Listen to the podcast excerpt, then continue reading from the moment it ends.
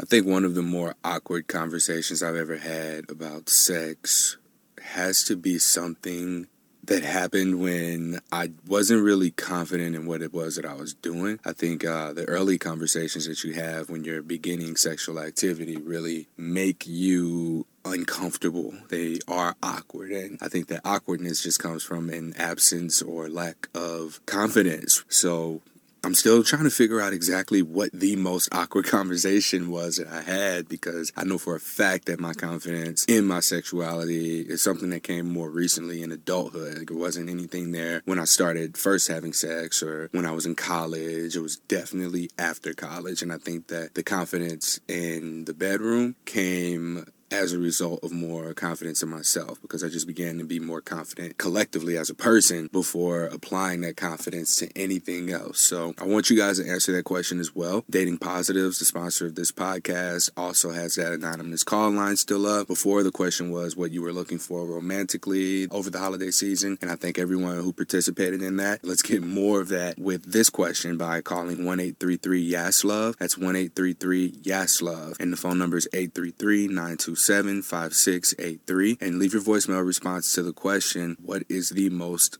awkward conversation you've ever had about sex. And like I said, this was one that took a lot of thinking on my end. So if it's something you need to think about or write out, then feel free to uh, just message Dating Positives on Instagram, or you can tweet at them on Twitter or slide in their DM there as well. But be sure to also check out Dating Positives and go and check out their blog, Waxo. It's just W A X O H, where you can find additional resources on sexual health and wellness and the latest on lifestyle and culture. So again, that phone number is 833 833 Yes Love, and that's 833 927 5683. I want to know what your most awkward conversation was about sex. So send those voicemails in, and we'll be able to play some of them on the podcast in upcoming episodes.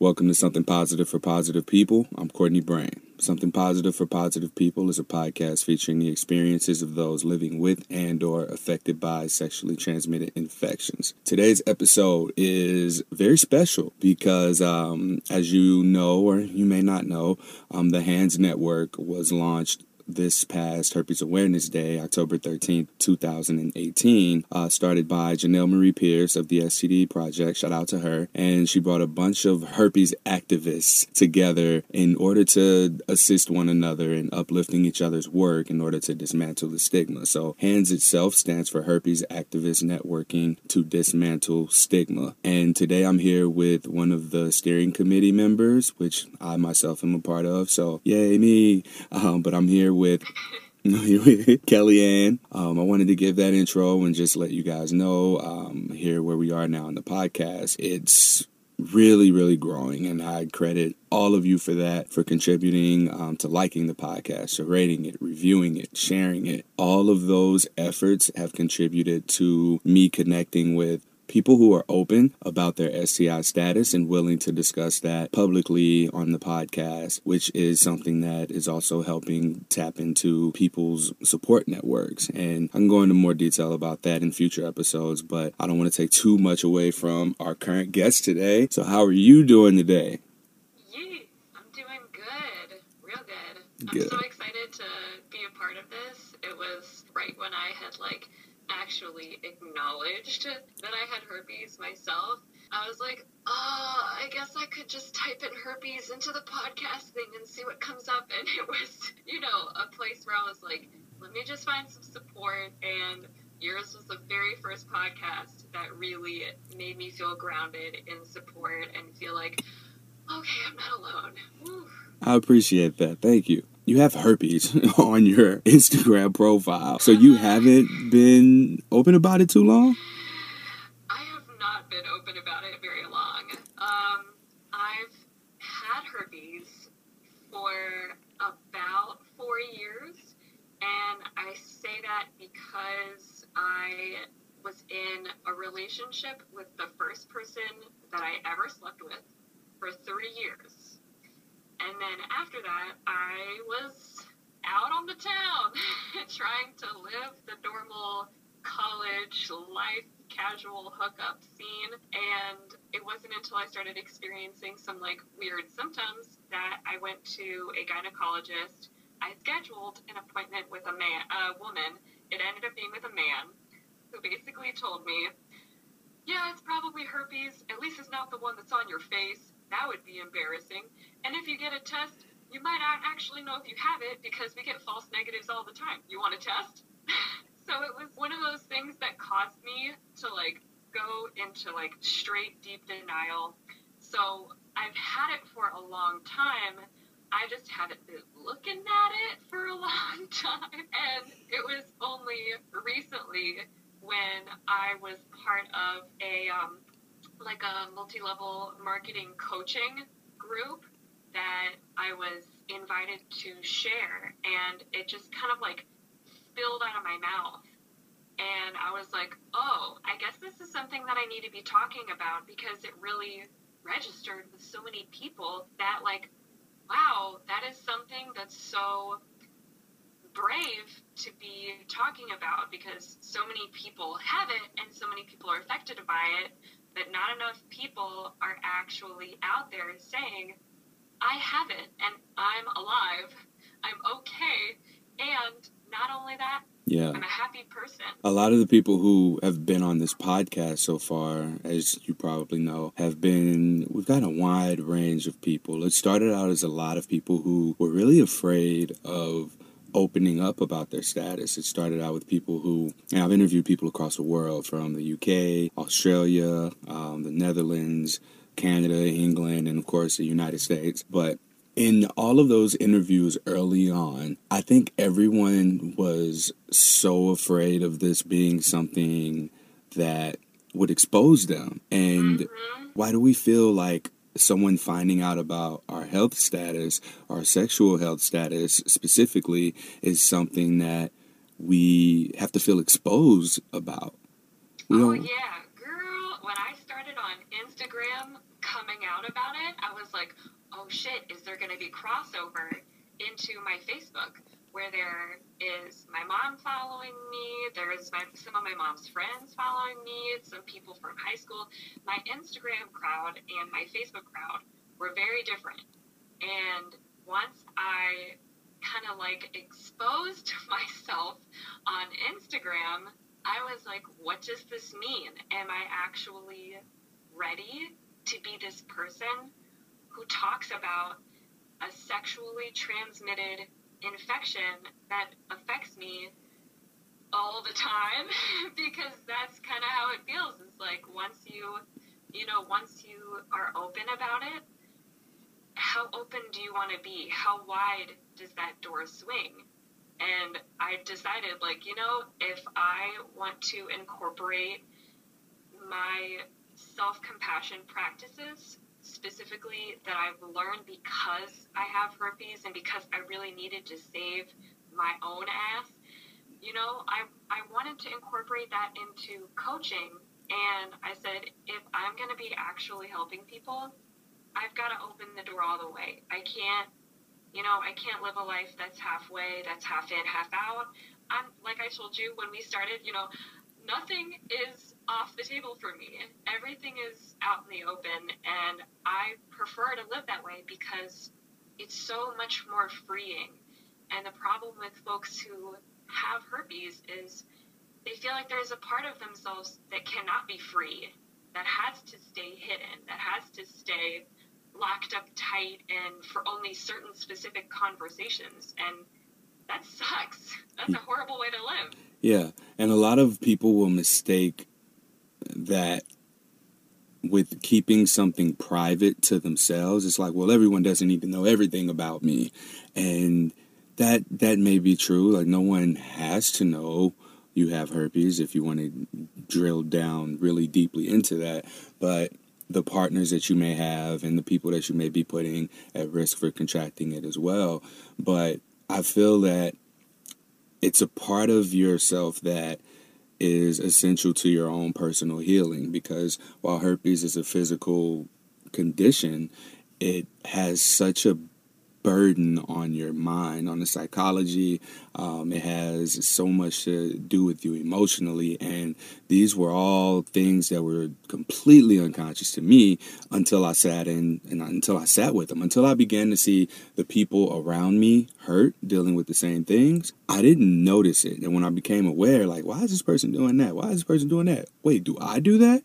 And then I began to check in with friends, and they'd be like, Yo, you do these things that don't really make sense with the kind of person I know you to be. And after repeatedly with close friends being like, I have herpes, and getting the kind of feedback that I got, that energy really fueled me. It powered me, it empowered me to continue to be myself. And I felt like more free to just speak my mind around people, and I didn't have to think, oh, what if they're going to find out? Are they going to expose me? Are they going to tell other people? And then when you really ask yourself all these questions and you dig deeper and deeper into what you're saying, you catch yourself at a point where it ultimately comes down to you caring about what other people think. And then you don't even know what other people are going to think because I'm sure you've experienced this as well. But when I opened up about it, no one judged me. Maybe some people unfollowed me on Facebook or something, but I don't have any way of knowing that. I would have to like actively look for people to have done that or said anything bad. But over the last year or so that I've been doing this podcast,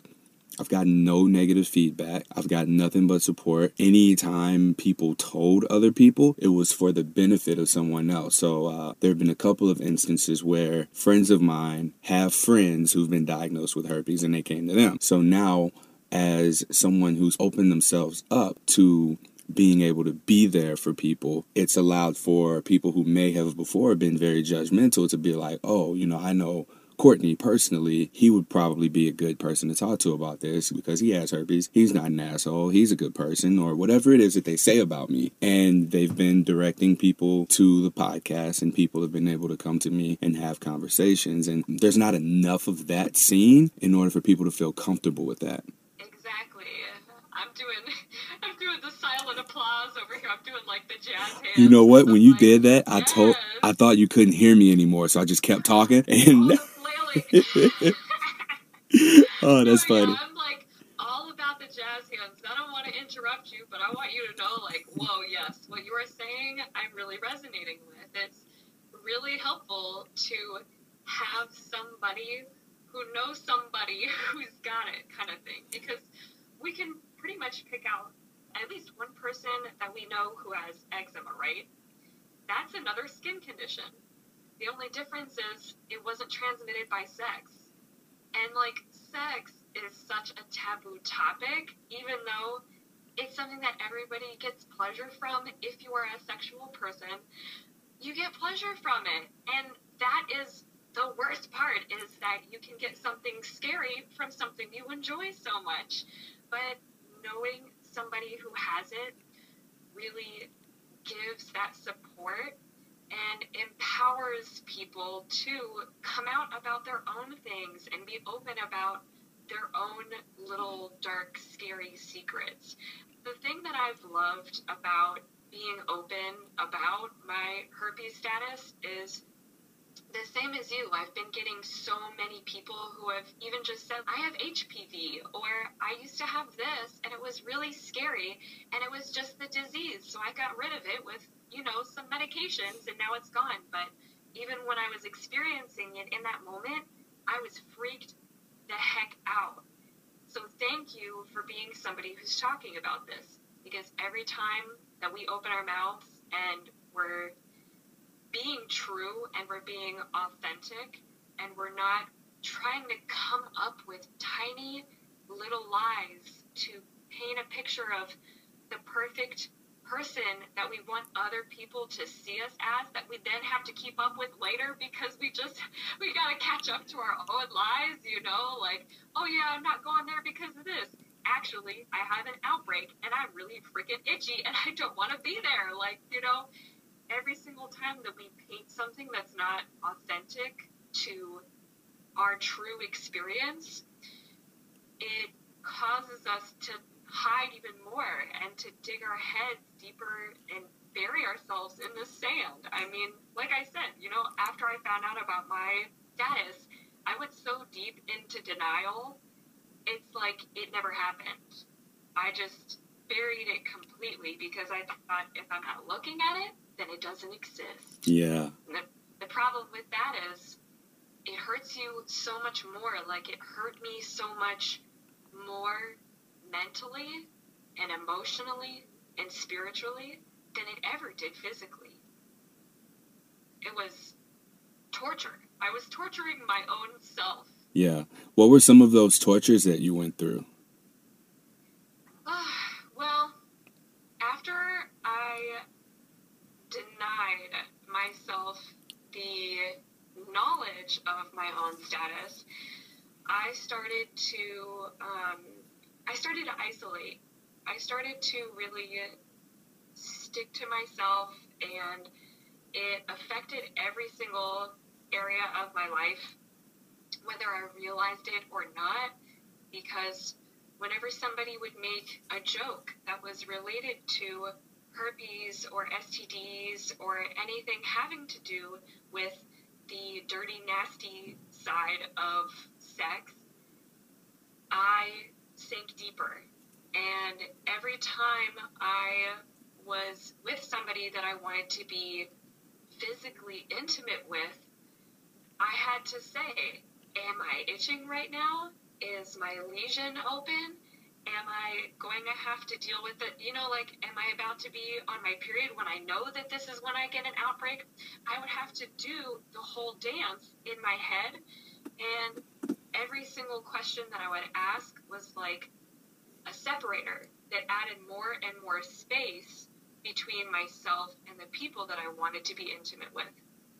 And it was also, um, it really did a lot of damage to my relationship with my sister and with my family because my mom is one of my best friends. I've she's she's been along for the ride. She's my ride or die. You know, like she's been along for the ride for every single thing that I've done. And for this, I didn't invite her. I didn't I didn't invite anybody anybody along for this ride. And especially my sister who is also like a best friend she was a sexual health education major at the university that I went to. So whenever she would talk about things, I would be like, uh huh, uh huh, uh, and I would just, you know, like I said, every every single time, I would have to put out that tiny little lie to say like, oh yeah, I knew about that, or oh yeah, I'm not, oh yeah, it would create another barrier between us. Yeah. And finally, by the time that I called her and I said, I have something important to tell you, and I just started sobbing and was sobbing, and so, and I like couldn't stop just to say the words, I have herpes she was like, whatever it is, it's okay. I still love you. I'm still going to support you.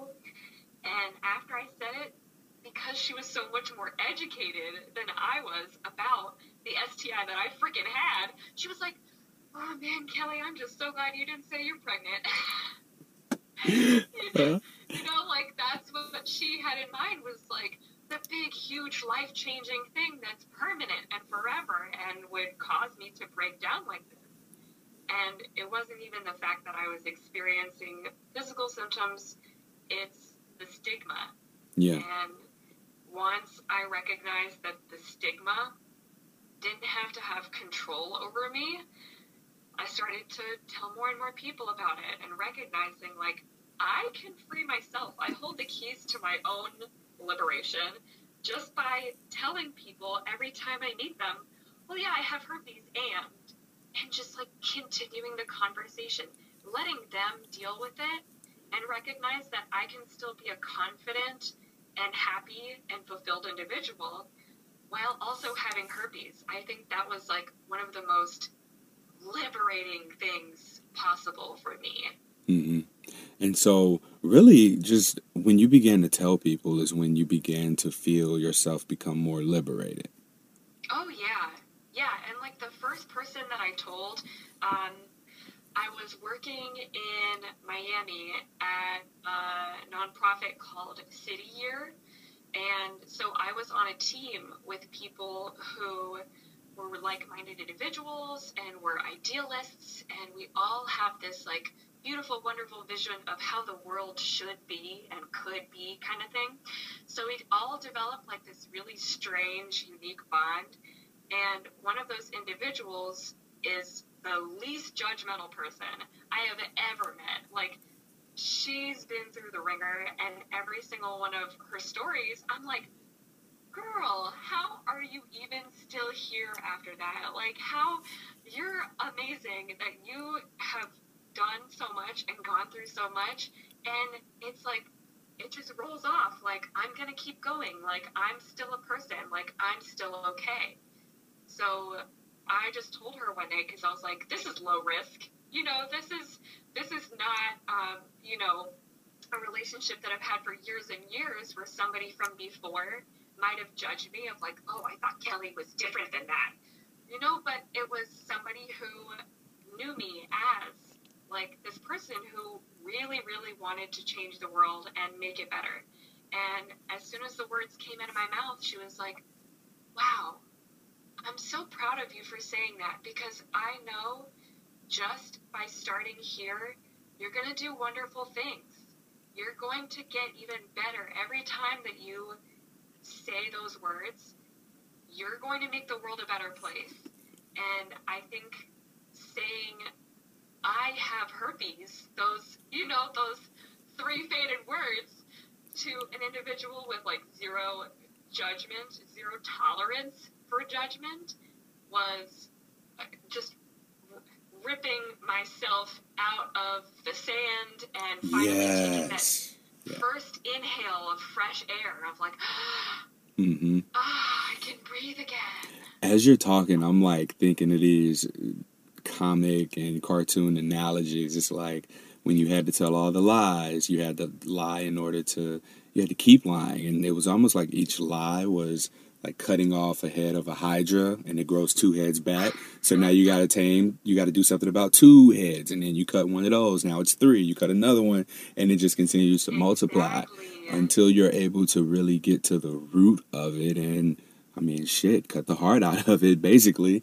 And then in that what you were just saying, uh, I believe like as we come into this world, as we walk it, we grow up, we're being projected on and we're absorbing everything we can from the world around us. And the world pretty much teaches us to protect yourself. It teaches us to create and build up this this tough armor.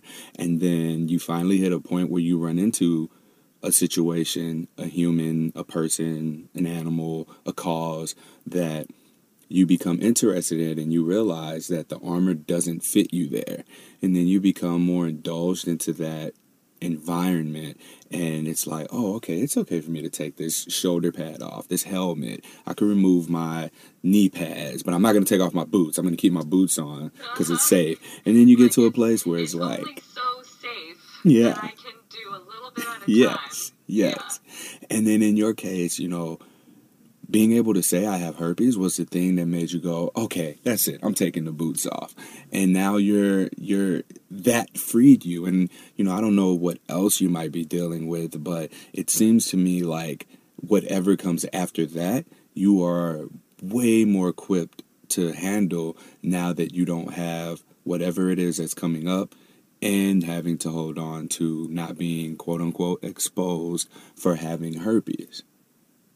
Well, and it's not even being exposed, it's not being perfect. I think we all have this perfectionist agenda now that we're a society filled with individuals, as opposed to a society that's based around a foundation of community. We have this idea that we've have to put on the armor and we have to do things on our own and carry the weight. And every time we take the weight off and we share it with somebody else, that they are also carrying the burden. But that's not how it works.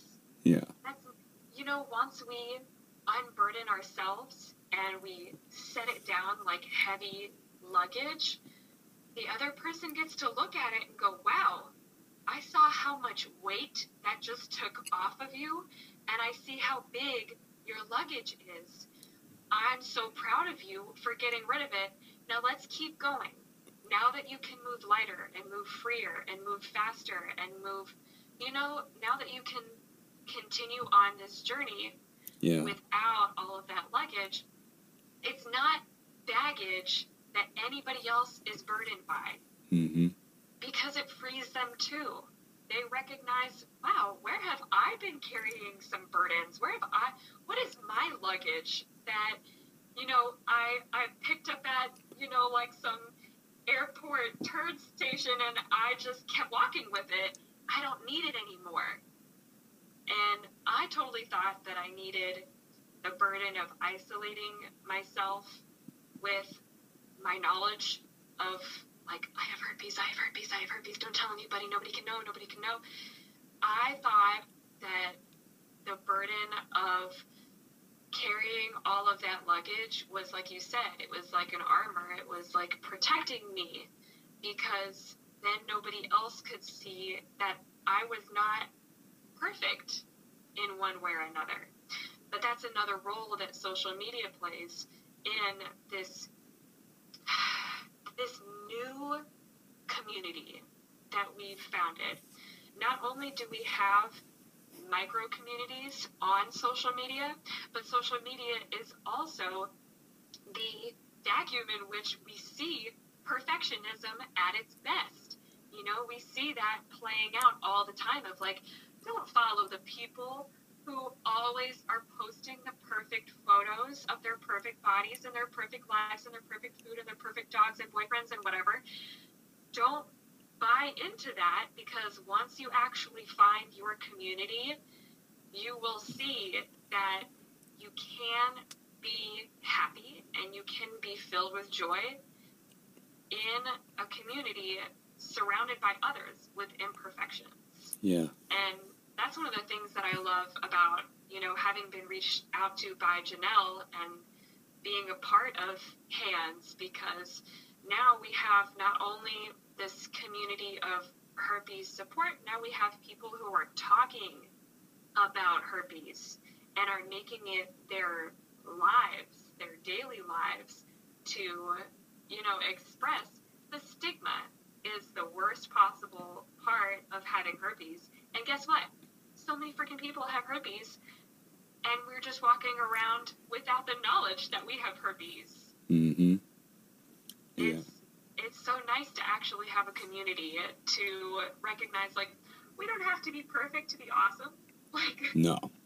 And I'm sure it's been that difficult for each of us individually prior to meeting each other, as far as feeling like, man, I'm the only person doing this. And we get to a place where it's like, we'll see this we get a message here and there or someone reaches out and is like i'm so glad you're doing this and looking like if so many people have herpes why is it that there's only one two three people that are able to find this or tell me that they have it? It's awesome to be able to come together as a community of people who look differently live in different places have their own angle of doing whatever it is that they're contributing to the community and then also still doing whatever our own projects are but being able to really uplift something that is able to get more exposure.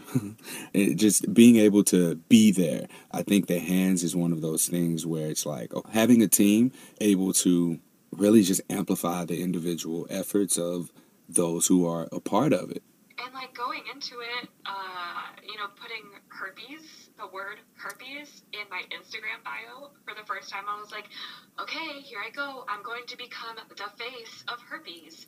And after meeting so many other people who are willing to be the face and the chest and the arms and the legs and the hands of herpes, you know, it really does amplify the the power of the individual message, which is that herpes ain't as bad as it looks. It ain't as bad as it sounds, and the fact that we're all so miseducated and undereducated about sexual health and not only that, but just the fact that like sex is a normal thing and we don't have to avoid talking about it because there are so many possible no nos that could come along with it, you know, that has really um, amplified our work. Mm-hmm. Absolutely. And speaking of no nos, I think this is a good segue into that thing that I told you I wanted to talk about earlier. But over my birthday, November 10th, I just turned 30. And prior to that, there was an incident. So the only negative experience that I've had with herpes just so happened to come up around this time of year. I was on something. I, I, think I was just posting on Facebook, and someone brought to my attention an Instagram account where someone made a reference to a rapper who has herpes and his girlfriend and I have one real trigger that I'm aware of that sends me into an emotional rage, and it's when people bully defenseless people. In that, I saw not only an attack on women, but also an attack on women who may have herpes. I saw an attack on men who may have herpes who decide to open up and be vulnerable about it. And I'm not going to name who this person was. Like, I'm at a place now where I've dealt with it. I've taken a week or so to deal with that as well. But I caught myself getting really enraged by not only the words, because I understand you're a comedian, you're a comic, you have an audience to please. I was more frustrated by the comments that other people were saying because this person is an influencer, and I use air quotes when I say that, who has hundreds of thousands of followers, and this is what they're saying. They're talking down on a man who is being open and honest and living his truth and has put it out there hey i have herpes and this is what it meant to me and that whole part went ignored because it was just like he just made fun of him in a way that wasn't truthful, in a way that just perpetuated stigma. In the comments, you see people who touch on the herpes who obviously don't know what they're talking about. So I got sucked into that, of course. And I go down and I was just like, hey man, to the comments, that's not how this works. And there weren't many comments, but that I went through. There weren't many that I went through, let's say that. But the few that I did see, it's like, that's not how that works. One person asked, well, how does it work? So I was able to just kindly explain to them in the post in the message and I explained it to them and people who saw that sent me a message and were like oh my god thank you and told me how much of an asshole that dude was and how they unfollowed him which was awesome. but I caught myself in that rage afterwards at how easily influenced these people were to buying into the stigma. So for every Courtney, for every Jenelle, for every Kellyanne that's out there, we've got so many more people who are taking our our one step forward and sending us two steps back by making these kinds of comments and just completely being unaware of what they're doing. So in a rage, I found myself feeling and acting in a way that is not me and it's not a good representation of my character. It's not a good representation of what I'm doing. So I had to sit with that for a while and over the weekend that I chose to sit with that, that just so happened to be the same time that you were dealing with something as well. So I haven't talked about this, and I think I'm at a place now where I'm really ready to. Um, so when I was 13 years old, my my father's mother, my grandmother, passed away, and her funeral was on my 13th birthday. And so as a kid, I have all these negative emotions and associations. It's like my birthday is supposed to be like a happy time, you know, and all this good stuff supposed to be happening. Like there's supposed to be gifts, cake, people coming together, we're supposed to play, and we're up early I gotta wear this tie. We're going to a funeral. I'm looking in the casket, and the woman that like I thought this was a joke for a while because I looked in the casket and it didn't look like my grandma's. Like, where's she at? Y'all, y'all playing. Later on in that day, and I, I can remember this day so vividly now that I sat with it. I remember that the cake was brought out and happy birthday was saying, and it just made me like this is not what happy birthdays feel like because like every, it was fake. I just want to point out that Courtney's looking like he's uh, in like the fetal position right now, like curled up, like I can't. I need to just rock back and forth deal with this. Exactly, exactly, and that's that's really how I felt. And you know, it was for a while. You know, I thought, oh, I was just a kid, and it was supposed to be about my birthday, so I'll, I'll, just let that go because every year I notice that I get weird around my birthday. And, and when that most recent event happened, I was like, okay, I'm about to be 30. I can't continue to allow this to happen. So, what I did for about a week, I took a break from social media, Instagram, I deleted my Facebook, Twitter, and just spent time with family. I spent a lot of time with my partner, and I spent a lot of time talking to relatives and family members uh, about that day. And one of the things that came up with my dad was, he didn't even like remember that that was the day and so like i'm holding on to these emotions that have been absorbed uh, from something that you know a lot of people don't even remember but while they may not remember the specific timing and everything i remembered the feeling and I held on to that without addressing it for so many years. And, and I think the first time that I recognized it was a couple of years ago when I lived in Houston, and nothing happened. I didn't do anything until this year where I took that social media break and I began to just talk about my, my grandmother to my mom, my dad. I even talked to uh, her, her ex husband, my, my dad's father, because she had gone on and remarried. And I learned a lot of things about my grandmother. I learned about her as a person, her character, and saw just what the connection was between us, even though I was only 13. But like, I got to see her role in my life before I was born and then after I was born and just see some of the gifts that she passed down to me just through those conversations. And the reason I say that is because I think this whole journey of opening up about having herpes has brought me into the field of emotional health, mental health, and spiritual health. And I feel like as I went through the process of healing myself, I began to become a better healer. I'm a better listener. And now that I'm aware of the kinds of things that my grandmother went through, I have that to draw back on whenever I'm talking to someone who may be able to relate to that. Like, I feel my perspective is expanding, and it has expanded as a result of having those very challenging conversations and visiting what I believe to be the most traumatic experience of my childhood. I never talked to a therapist about it, but at this point, after after having gone through it and after having had so many conversations, and I sat and journaled what my emotions were, how I felt, what I was doing, and at the end of it, I'm okay. And I'm at a place now where I can share that. And I felt compelled to because of the conversation that you and I had about that same time of year and how it affected you. So I've shared before we move on to your side. Do you have anything that you want to say about what I just said? I am so proud of you and happy for you in going into that on your own and recognizing like this isn't something that I need to keep experiencing. We all have this sense of victimhood over something in our lives and sometimes we hold on to it because that story gives us power to stay in our feelings. And it's uh, it's something that we actually enjoy living and reliving again because it's comforting and it's comfortable to do things that we expect. You know, when you expect that your birthday's coming up and you're going to feel those feelings again, it's so much more comfortable for you.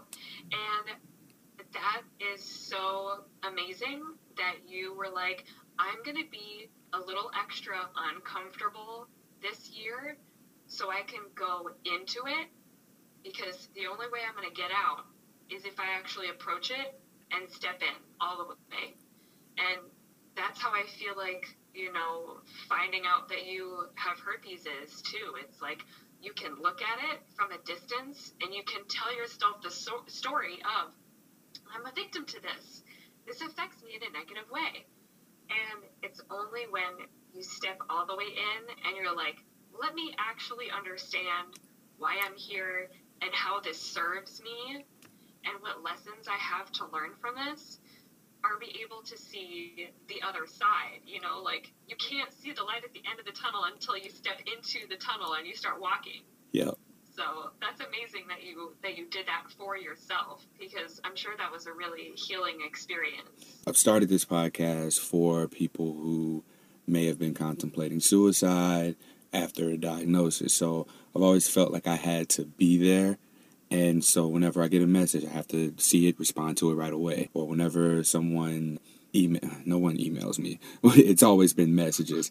I just always felt like I needed to be there. And in any of the support groups that I'm involved with, I always felt like I needed to give them the answer that I know they're not going to get from other people. So over that week, I also had to battle with that. Like I struggled with out of compulsion, just wanting to grab my cell phone and just log in for a little bit and help as many people as I could and then go back to not being in that. So that was the hardest part was breaking the habit that I had of getting in Wanting there. to avoid your own healing. There you go. Others.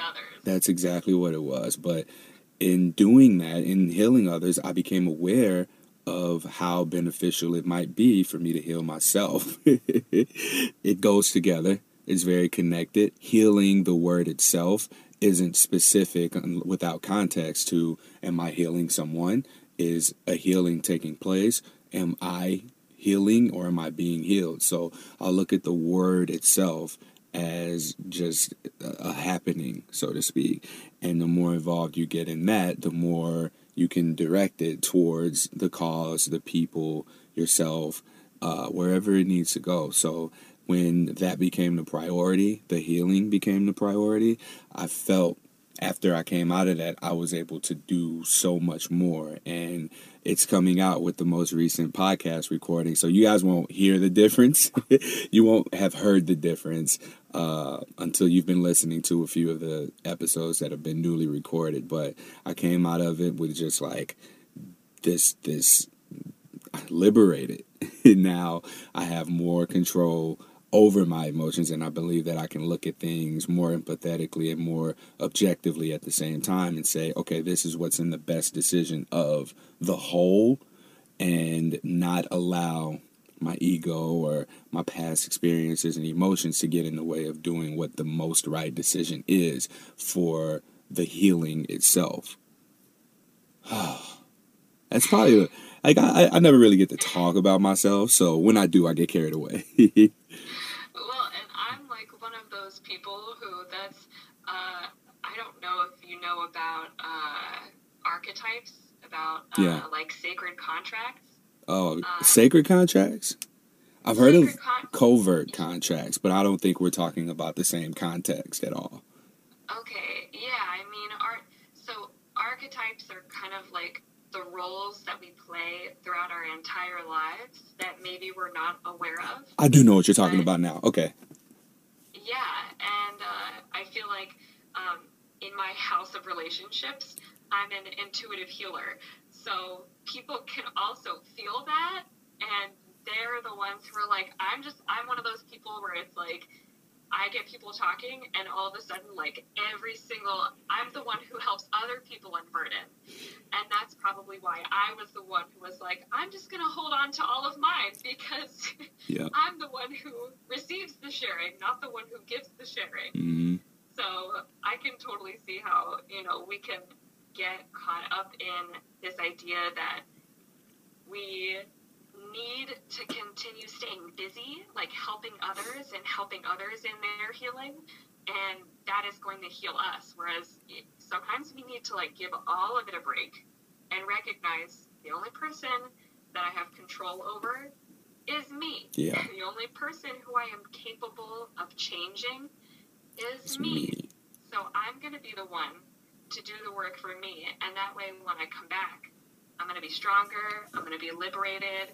I'm going to have learned so many more things that were waiting for me to open them up and actually flip through the pages and learn those lessons. You know, Yeah. every single, you know, poo poo thing that we go through that we don't actually pay attention to is a lesson waiting to be learned. Yeah. So you learned your lesson and you you actually finished. You passed your tests, and now you're like, whoa, I can go on to the next level. Like I can level up now. Feels Yeah. good, doesn't it? It does. It does feel like a, an evolution occurred. You know, through that liberation, there's been an evolution, and I I don't want to be like, oh, I feel more myself than ever before, but I think that I feel more of a constant state of I, I can deal with things a lot easier and a lot sooner and way more efficient. So when triggers come up or emotional triggers come up from past traumas or childhood or anything like that,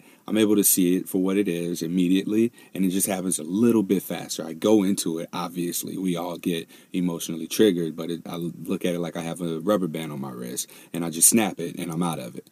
Like the having the rubber band is just a tool for recognition of a trigger, and once you get the feeling of it, you snap it, and it's like, okay, back to reality. Here's what I need to do with that yeah, it kind of takes you back to the present moment. Exactly. Like, I don't need to be.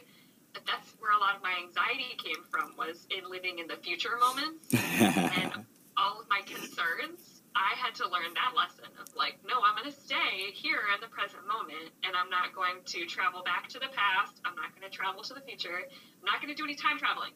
I'm just going to live now because that is going to relieve me of all of my concerns. Are you familiar with Eckhart Tolle? A little bit, yes. So and it's come up so many times. I'm like, I need to just start. I need to look into this. Well, I've I've been following some of his work. He has written a book called The Power of Now. It talks about how a lot of our suffering comes from worrying about the past and the future. Whereas now everything is fine. If you sit still, close your eyes, what's happening? You're sitting still and you're closing your eyes. Whereas when you're not present and not in the moment, not in the now, you can have such anxiety about what needs to be done and you can have anxiety about what has been done and how it's going to affect. Anyway, I was just curious because you mentioned the past and the future, and if you haven't already, you should definitely check that out. It's, it's on my list. Okay. Sure. yeah, I did all this talking about me, and we, we got to take it back to you. So that weekend for you, which which gave me more awareness of, oh wow, Courtney, you're not the only person who is dealing with something like this. You want to talk about that? Yeah. So, speaking of living in the past, um, I have a so I have a younger sister, and I had an older half brother. He is the son of my dad from a previous marriage, and he is about ten years older than me. So we didn't connect all that much, but every single time we did, it was like I could feel that unconditional brotherly love of like he really believes in me and he's really there for me and really wanted to uh, do the best that he could. However, he was really burdened himself by uh, manic depression, by bipolarism, and what that created for him was a dependence on drugs to try and not live in the present moment, try and not even live in this world, in this physical reality. He was always talking about um, what is it called? Lucid dreaming. He thought that in his dreams, he could live in the re- the actual real world. He could escape the matrix and he could be a part of something that he's meant to be a part of. And it was after his mom um, passed away in a car accident and he was visiting one day that I came inside after listening to him and just started crying on the couch. And my mom came over and was like, What's wrong? And I was like, We're going to lose him we're going to lose him. He's really not even here anymore. She was like, What do you mean? I just knew that he was going to take his life. And so that is what happened about a year later on 11 11 2010.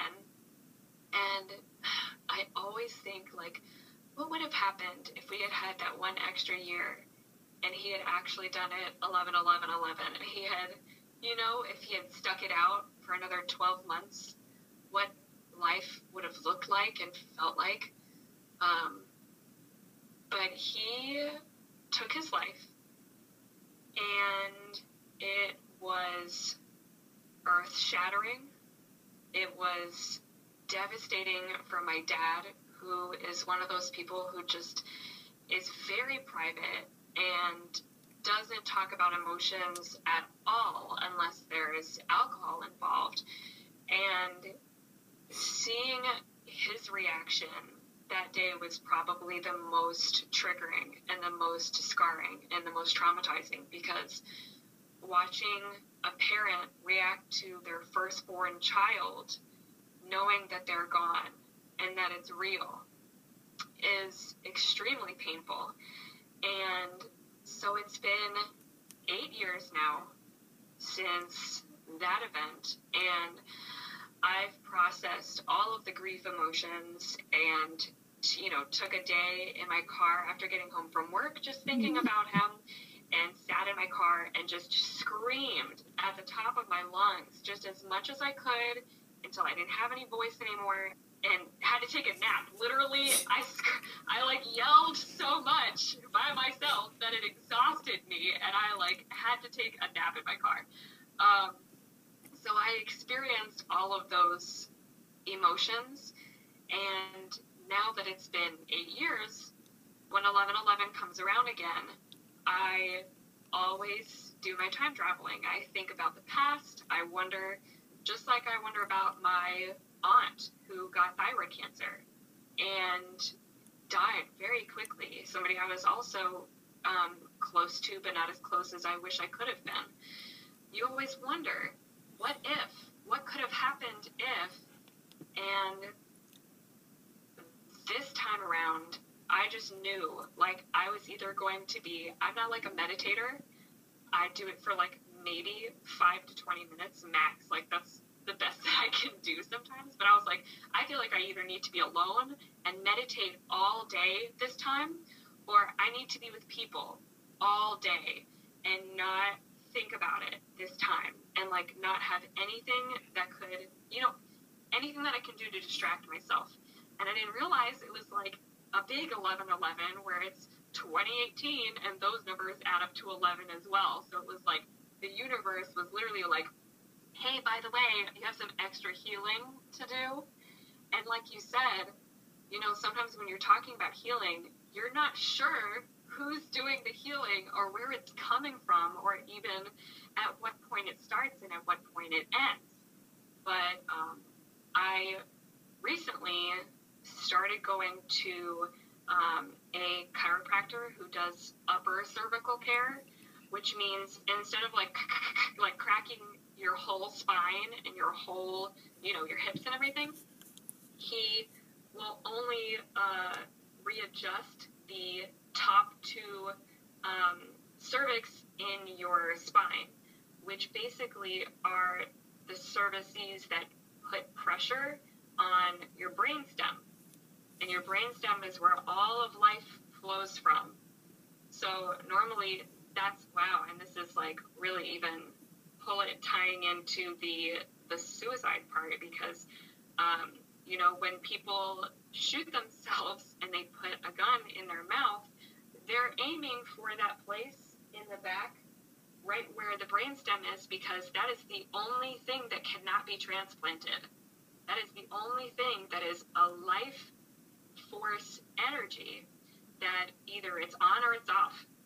And when it's um, usually like when we come uh, out of the birth canal uh, now with like modern, uh, you know, birthing practices, babies' necks get twisted. Like as soon as they come out, boop, they're misaligned, and that top bone in their neck is twisted so that it's putting pressure in a place where life force cannot flow to one half of their body. So that's why we end up with like cancers. That's why we end up with a bunch of different things. And I'm not even going to go into it because I'm not the expert on this. But basically, my upper cervical doctor gives a lot of lectures. And in one of the lectures, he was saying, for as many years as you have been misaligned, so typically from birth for most people, that's the amount of months that you have to basically travel back in your healing journey. So I got adjusted uh, eight months ago, and that's how many years it's been since my brother took his life. So literally on 11/11, the month And the day that my brother took his life, I was re experiencing because of the healing process that's taking part inside of me that I'm not even fully aware of. It was like all connected. It was all aligned. That it was like, oh, yeah, by the way, you're at your eight months. Guess what happened to you eight years ago? You're really to have to go through it this time, Kelly. Like, you're really to have to sit with it and you're to have to deal with it. So it was really excellent that I had friends who were willing to be there for me. And again, it's, I like how you say, you know, uh, exposure is not the word that you're looking for. I think it would be great to replace it with liberation because I didn't just expose that my brother took his life and that I needed help. I didn't just expose that to my friends. I liberated myself from the anxiety inducing, the depression inducing, the actual, like, really deep, dark, dark night of the soul kind of healing that would have taken place on that day. And instead, I chose to be in the light side. I chose to be in the light part of healing and having discussions with people about it that didn't make me collapse again and make me collapse unto myself. Mm-hmm. So it was like a really, really major day. And it was so interesting that we were both like, yeah, we can't talk this weekend. It's kind of a big weekend. so, and now we've like been through our own healing experiences, but they both relate so much to the experience of finding out that you're herpes positive because at first the information doesn't even seem real. You're like, are you sure? Like, is this like you were saying? Like, you're looking into the casket and you're like, are you playing a trick on me? And you know, it was like seeing, uh, here, like being on the phone while seeing like a cop car sitting outside of my house, like prepared for somebody to come home so that they could let them know, hey, you know, your son has died, basically, your brother has died. Being on the phone with somebody and watching the cop car leave at the same time, being like, is this real? Is he really gone? Like, is this really a thing? Sitting in the gynecologist's office, him telling me, like, at least it's not on your face. I'm like, is this real? Is is this how healing happens? Is this where healing starts? Mm-hmm. Like this is the beginning of like a really, really intense, strange dirty. It is. Yeah, I know how. Well, I don't know how challenging it is for you now to talk about it after having been through the healing and healing's an ongoing thing so it just may not be as intense as it was on november 11th but i appreciate you and want to express my gratitude to you for sharing that for however many people are going to hear this and just allowing this to be something that connects us on a much more deeper level outside of what brought us together, which is just tested positive for herpes or the fact that we're interested in the information that is provided on something positive for positive people. Yeah, that was big and I appreciate it. Is there anything else that uh, you want to leave us with? I know we want to have space to talk about V for Vibrant. I would just say it really sounds because I have healed so much around it, and because I think you and I are very positive people. In more ways than one.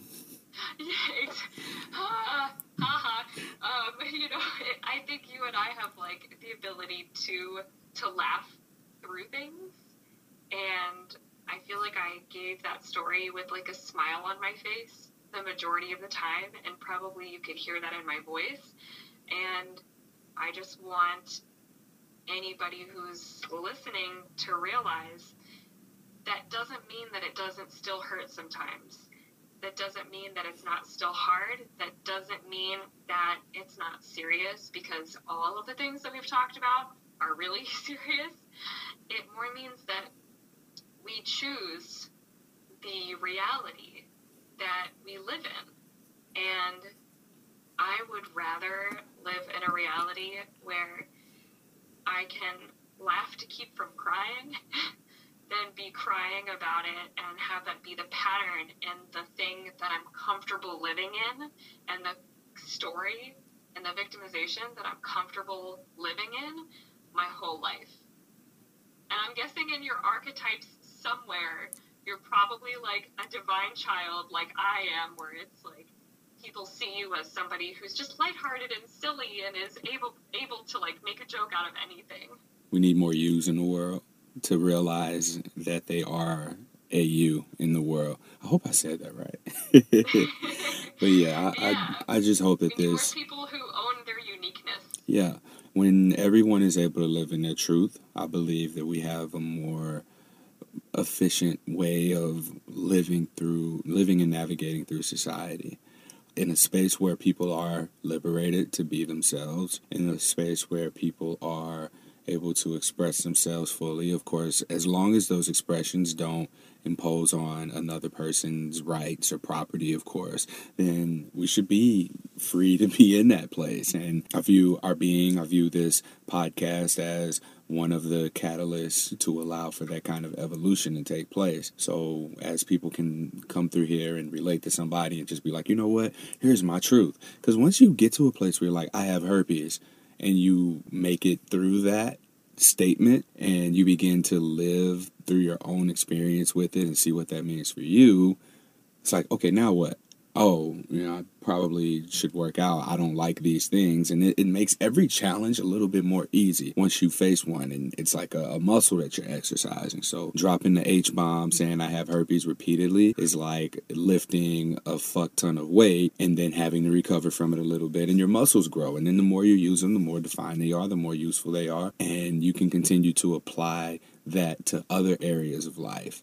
I'm encouraging people to exercise their truth muscle. It doesn't have to be about herpes, but it may even be something else is going on in your life that you may not 100% be aware of that you're dealing with, but just practice it. Practice having difficult conversations. Practice being open and honest with the people around you that you can trust and really just tap into your support system. You know, I had to do it about my mom, my grandmother's passing and dealing with her funeral on my birthday, and KellyAnne just had to do it with the suicide of her half brother. And people underestimate the power of a strong support system. How can people find you?